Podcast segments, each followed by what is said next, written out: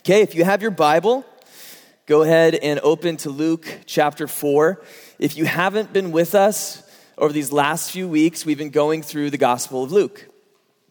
And in these early chapters of Luke, he's trying to convince us of something. He wants us to come to a conclusion about Jesus. And I think he points that out really well in Luke chapter 3, where Jesus gets baptized in the Jordan by his cousin John. The heavens open up God says, This is my son in whom I'm well pleased. And then he ends with this really interesting and unique gene- genealogy, which goes all the way back and it ends with Seth, the son of Adam, the son of God. And so, as we're looking at Luke chapter 4, that's the lens through which Luke wants us to view Jesus that he is unique. He is the Son of God. He is able to do things no one else is able to do. And so, Luke chapter 4 begins with the events that happen immediately after the baptism at the Jordan. And Jesus, full of the Holy Spirit, returned from the Jordan and was led by the Spirit in the wilderness for 40 days, being tempted by the devil. And he ate nothing during those days, and when they were ended, he was hungry. So, Jesus, he's um, led out into the wilderness. I'm a kids guy, and so what I normally do with stories, I'll read the story, whether it's a paragraph or a one chapter or five chapters ahead of time. So when I'm in front of kids, I will be all dramatic and in their face. And I'm going to really try not to do that with you guys. That's why I'm trying to sit right now. And uh, I'll, I'll condense a story. And I love teaching kids because they are hysterical. When I'll tell them something and I'm unaware that they don't know something, the questions that they ask are the best. So if I'm telling the story, I'd say, so Jesus, he's in the wilderness and he's fasting. And a kid will say, well, what's fasting? And I'll go, well, it's, it's like a kind of diet. And the kid will say, well, I don't want to boast, but I can eat pretty fast. You could ask my dad. Well, it's a different kind of diet. So Jesus, he's out, he's fasting. I believe the Bible says he's led out by the Spirit into the wilderness. I think he's fasting because his ministry is beginning. He wants to seek God's counsel and direction for how this is going to start off. So he separates himself from people. He's fasting. It's been 40 days and he's hungry. And some of us, we go, Well, I would really like God's counsel and direction for my life, so maybe I should fast for 40 days. And I highly recommend you talk to a doctor first because I don't know about you, but for me, when I haven't eaten for 40 minutes, my wife will lovingly tell me that I'm something called hangry. And when I get hangry, I start to show all the characteristics of someone who isn't seeking God's counsel or direction. And I think that Satan knows that about people because it's when Jesus is hungry, when he's weak, when he's tired, that's when Satan shows up. Satan is the adversary, he's the tempter, he's the one who's been around since the beginning of human history with Adam and Eve, trying to get people to fall, to fail. And um, he's really, really good. He knows all the best tactics. The devil said to him, If you are the Son of God, command this stone to become bread. And Jesus answered him, It is written, Man shall not live by bread alone, which is really interesting to me. Satan comes to Jesus. His first shot at getting Jesus to be tempted and to fail is you're, you're hungry, dude. Let's have a conversation after you've eaten. He, he tries to appeal to this need that Jesus has. And when I was reading this, I was going, what is the deal with that? Why would that be the first thing that Satan would bring to him? And I think because remember, Jesus was led out by the wilderness to fast to seek God's direction and counsel. I believe if Jesus were to make the stones into bread and eat it, it would be to obey a command from Satan and not a command from God. I believe it's 100% in the realm of possibilities that Jesus can turn stone into bread. We see later Jesus can turn water into wine. He can multiply five loaves of bread and two fish to feed 5,000 people. Jesus can do things no one else can do. And I believe Satan came to him saying, Man, there's this need that you have. Why don't you just satisfy it? Then we'll talk. He comes in a really reasonable way. And God has built in us really good things like that we need in order to survive. Our body will tell us, Hey, you're hungry, you're thirsty. All of us have these needs, these needs for intimacy, even. And Satan knows how to twist those needs in a way to where they're no longer good. And that's how you get things like gluttony and you get things like alcoholism and addiction and perversion is, G- is Satan knows how to twist these needs that we have in a way that they now become wrong. And what Jesus does, which is really um, the opposite of what I like to do sometimes is he doesn't debate Satan and he doesn't start arguing or defending his position or where he's at. Jesus instead relies entirely upon the authority of Scripture. Have you ever tried to debate your temptation? Like you're like, well, I'm not going to do that because this will happen, and then this will happen, and then, well, I guess that maybe that probably wouldn't happen, and well, it is only just a little bit of bread. The next thing you know, you've talked yourself into it. So Jesus doesn't even bother with that. Jesus goes straight to the authority of Scripture. Hebrews and Ephesians says that the Word of God is like a double edged sword. Swords are made exclusively for battle. And so Jesus goes straight to the authority of Scripture. He says, It is written, man shall not live by bread alone. He quotes Deuteronomy. So put yourself in his shoes for just a minute. God has called you into the wilderness. You've been fasting for 40 days. And all of human history depends on your ability to quote a line from memory of Deuteronomy. How does that go? the word tells us that God's word is living, it's active, it's a double edged sword. It's really important that we be people that dedicate ourselves to Scripture, which is why I'm so thankful we have a body that's decided it's important to come in the middle of our week, carve out time to be in the Word, because it's really important. That's why we push kids in the kids' wing to memorize Scripture, and we'll give them a little treat for it, anything to make them excited about being in God's Word, because it's really, really important. And Jesus, when he quotes this line in Deuteronomy, it's man shall not live by bread alone, but by every word that comes from God. Jesus is saying, I'm not getting my sustainment, I'm not getting what I need to live from bread. I instead draw close to the one who gives life the sustainer of life. That's where I'm getting my life to follow through this ministry. And the devil took him up and showed him all the kingdoms of the world in a moment of time and said to him, To you I will give all this authority and their glory, for it has been delivered to me, and I will give it to whom I will. If you then will worship me, it will all be yours. And Jesus answered him, It is written, You shall worship the Lord your God, and him only shall you serve. So Satan doesn't just leave Jesus when Jesus quotes scripture. Satan instead, he rebates the hook. There's a man, his name is Thomas. There's a, he's a, a director. That's how I remember his last name. Doesn't matter. His name's Tom. He wrote a book, and the book was all about Satan and, and the, the tactics that demons use. He's a Puritan preacher um, to tempt humans.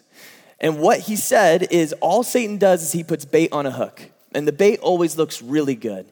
And so the first time he says, Hey, you're hungry. That's the bait. And then the second time he offers Jesus prosperity. Hey, you're a king. You're meant for kingly things. You're out in the wilderness and you're hungry. Kings should never be hungry. What are you doing? So he shows him all the kingdoms of the world. And he says, I'll give this all to you. It'll be the easy way. Work smarter, not harder. All you have to do is worship me, and I'll give it all to you. Anything you could ever want. Jesus, or Satan, rather, knows how to bait the hook really, really well. No demon would ever come to a human and say, Hey, I got an idea. Here's what we should do. There's a woman at your work. I think you should start talking with her. It'll be really innocent at first. And then it can just kind of progress to be a full blown affair. And then your wife will inevitably find out. It'll completely sever and destroy any respect or relationship your kids have with you. It'll ruin your life, this woman's life, your wife's life, and your kid's life. And it'll probably end up being a generational thing that can destroy a bunch of families. Let's start Tuesday. Do you think anyone's gonna do that? No way. Satan knows how to bait the hook really, really well to where it seems reasonable and looks really good. And that's how come people will over and over and over again try to get the bait off the hook, and they always end up with a hook in their mouth, getting reeled towards death and destruction. Always, always, always. Satan's really, really good at this. And Jesus, again, quotes scripture. He relies upon the authority of scripture. He says, You shall worship the Lord your God, and him only shall you serve. And so Satan, again, he, he rebates the hook one more time, and he took him to Jerusalem and set him on the pinnacle of the temple and said to him, If you are the Son of God, throw yourself down from here. For it is written, He will command His angels concerning you to guard you, and on their hands they will bear you up, lest you strike your foot against a stone.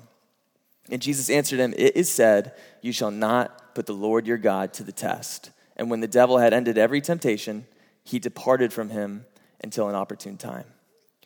So on Sundays, we have groups of people who will leave church and they'll go to a community group, and a bunch of believers will sit around and they'll talk about the scripture and they'll talk about the teaching and they'll encourage one another. Satan and his demons, they also have a community group. And they get together and they open up the Word of God and they say, What can we twist in such a way that it would misrepresent God's promises for his people? To where, when they don't come out the way they want, they'll question God's love and integrity for them. Or they'll just twist scripture entirely. Like, did you know that the number one quoted verse prior to a few years ago was, For God so loved the world that he gave his only begotten Son, that whoever believes in him will not perish but have eternal life. And now, the number one quoted verse of the Bible is, Judge not, lest ye be judged. And I believe that's severely misrepresented because we have John the Baptist, who's a pretty judgmental dude. And Jesus looks at him and says, Hey, this is the best man who's ever been born. Satan knows how to twist things in just a way to where it'll get us to stumble, to question God's love for us. And it's really important that we be people that know our word. That we can look at the big lines that go through the Bible and say, you know, that just doesn't line up with what I know. And Jesus, again, doesn't argue, doesn't debate. He goes back to what he knows of Scripture, because nah, that's not right. You shall not put the Lord your God to the test. And when the devil had ended every temptation, he departed from him until an opportune time. And so there's some of us that go, well, can Jesus really understand my temptation or my sin because he never gave in? Does Jesus really know what it's like to struggle with the things that I struggle with because he's never experienced it in the way that I experience it? And the best illustration that I've ever heard on this is if there's two men in a gym and they're lifting weights together, they're spotting one another. And one man's able to lift the entirety of the weight to full extension and bring it back to resting position. And the next person gets up to go and he can't lift the bar at all without the weight of the spotter. Which one of them fully appreciates the weight of the bar? It's the one who could bear the weight. Jesus is the only one who could bear the weight of sin and temptation. And that's why Hebrews tells us that Jesus is our good high priest. Israel in the Old Testament, they used to have a high priest. It's what you needed. He would mediate between God and man. When man would sin, the high priest would go to God and say, Lord, we're so sorry for what we've done. Please forgive us as a nation. Please forgive us as individuals. We need your forgiveness. The Bible tells us that Jesus, he's our good high priest because he understands, he relates. When we go to God and we ask Jesus for forgiveness, he goes, Oh man, I get it. He never looks at us in condescension or going, Why don't you just try harder? I could do it. Why couldn't you do it? He understands. He understands the full weight of the bar. And Jesus was the only one who could overcome. And that's why when Jesus died on the cross, a sinner's death, he was able to take all of your sin onto himself. And then when Jesus died, the Bible tells us he nailed our sin to the cross. When he rose from the dead, the sin stayed dead. And Jesus, being victorious over sin and death, he rules and he sits at the right hand of God. He mediates between you and I, and we get to go straight to him with all of our temptation, all of our sin, all of our failures, knowing it's covered by his righteousness. And notice here that Satan doesn't just go, Well, he withstood, I'm out. He waits for an opportune time. And right now, you might be in a season where things are really, really hard and you're struggling with some stuff. And so that's why you're praying a lot, and that's why you're in the Word, and that's why you're here tonight. But you might be in a season where things are really, really good. And that doesn't mean that right now is a time for us to stop praying and to stop being in the Word because Satan is waiting for an opportune time. Just like what the Lord said to Cain right before he sinned look out, sin is crouching, it's waiting. So Jesus, he succeeds, he overcomes every temptation. And he then begins his ministry and he takes off hot. And Jesus returned in the power of the Spirit to Galilee. And a report about him went out through all the synagogue, or all the surrounding country, and he taught in the synagogues, being glorified by all. Jesus is going around, he's teaching, he's exciting. When he goes and he's sharing, people are listening, they're intrigued, and a word is going out about him. People want to be where this guy is. They've never seen someone like him before. And he came to Nazareth, where he had been brought up, and as was his custom, he went to the synagogue on the Sabbath day, and he stood up to read. Jesus, his custom was to go to church. And Nazareth, if you are unaware, is a very, very small town. Especially in Jesus' day, they're very unimportant. They were politically, socially, economically very unimportant. They're impoverished, mostly illiterate. If they had a really big house, it would be 500 square feet. These people do not have a lot. And so, if you were any bit of a good speaker, any bit of a good pastor, any bit of a good teacher, you would not go to the synagogue in Nazareth. You would go to Jerusalem, where all the great teachers would be. And so, Jesus, his customs to come to church. Do you think he ever sat through some really terrible speakers? Do you think he ever came to church and some guy stood up to share an announcement and he's sharing what God put on his heart? And when he sat down, everyone went, I have no idea what he just said. You hear me out. Do you think Jesus and his family ever showed up to church and they went, Oh my gosh, the youth guy's speaking? Oh, it's worse. It's the kids guy. Despite being led by incredibly flawed people, people who were barely literate, people who were very poor, people who probably didn't know the scripture very well. It was Jesus' custom to still come to church, to be with God's people. And Jesus served. We see that Jesus read at his church, he got involved. He, this is his people, this is where he wants to be. And so he shows up, and the scroll of the prophet Isaiah was given to him.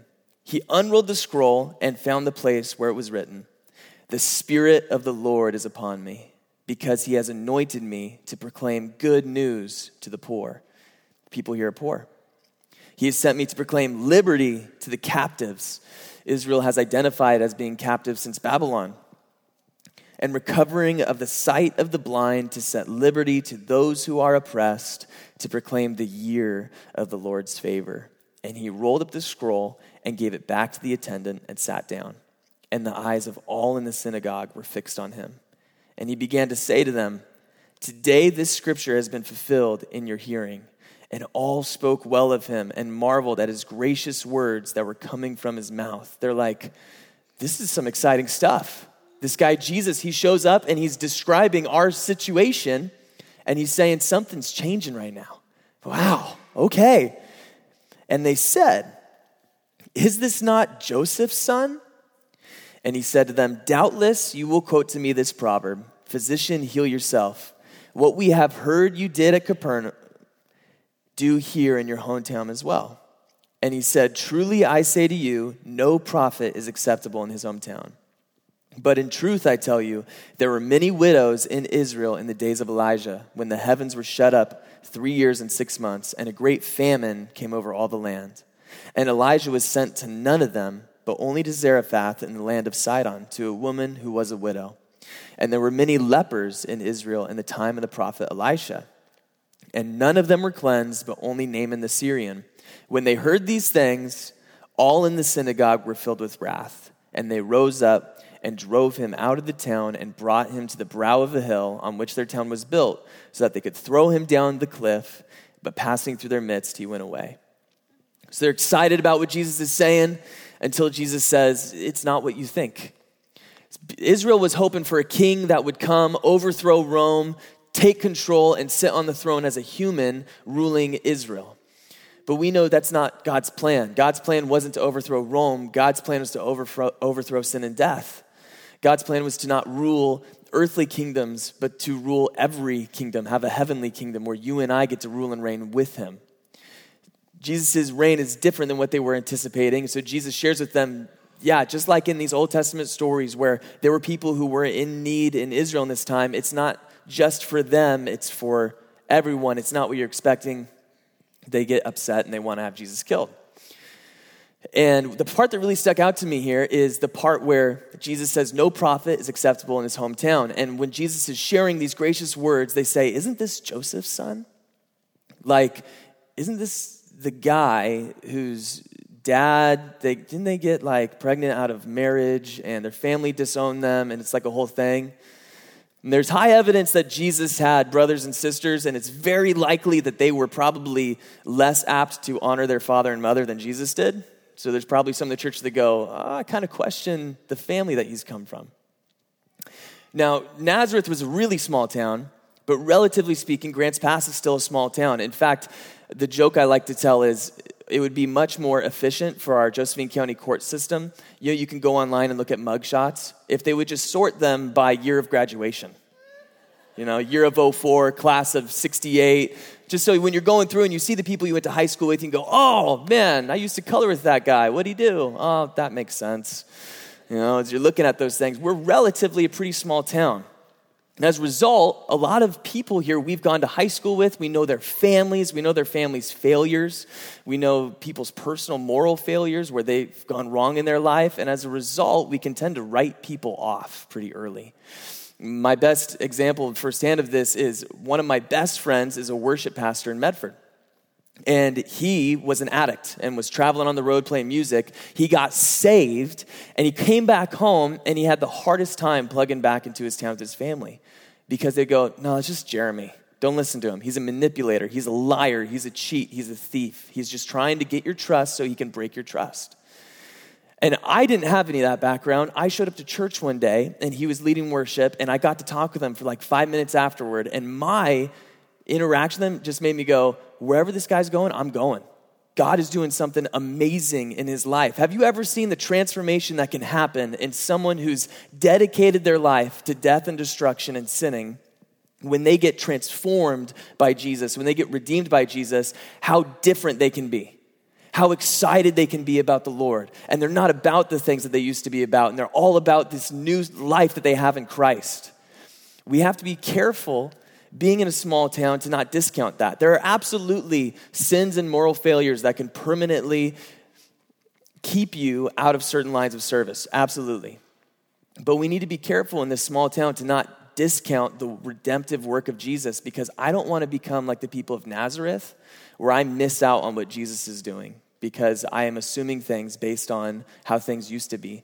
Jesus tells us that there was an old man in us and when we give ourselves to Jesus, the old man dies and we put on the new man who lives in Christ. We're not about the old man anymore. And now, verse 31. We're getting there, guys. and he went down to Capernaum, a city of Galilee, and he was teaching them on the Sabbath. And they were astonished at his teaching, for his word possessed authority. You guys ever been sitting in a service and you're sitting there listening to the guy teaching and you go, oh my word, he must have spoken to my spouse because he's speaking right to me right now. Dude, when Jesus was there teaching, he literally knew. So these people, they're listening to Jesus teach and they are astonished because his word possessed authority. They're sitting there going, oh my gosh. And in the synagogue, there was a man who had the spirit of an unclean demon. And he cried out with a loud voice, Ha, what have you to do with us, Jesus of Nazareth? Have you come to destroy us? I know who you are, the Holy One of God. Jesus is a category unto himself. He's the set apart one of God. There's no one like him that has ever existed. Even the demons, they look at him and they recognize that. In all of existence, there's nothing, no one like Jesus. But Jesus rebuked him, saying, Be silent and come out of him.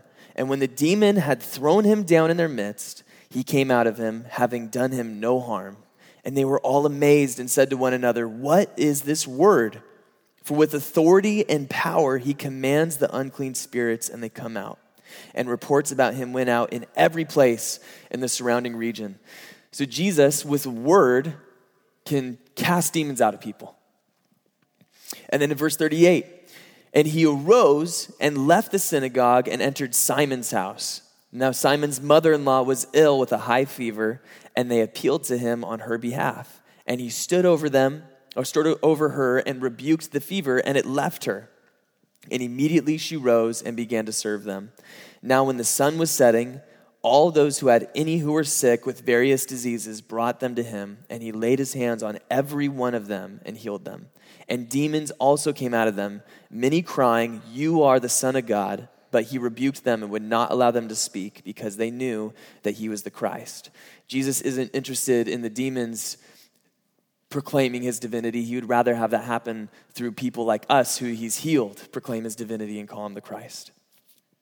And when it was day, he departed and went into a desolate place. And the people sought him and came to him and would have kept him from leaving them. But he said to them, I must preach the good news of the kingdom of God to the other towns as well, for I was sent for this purpose. And he was preaching in the synagogues of Judea.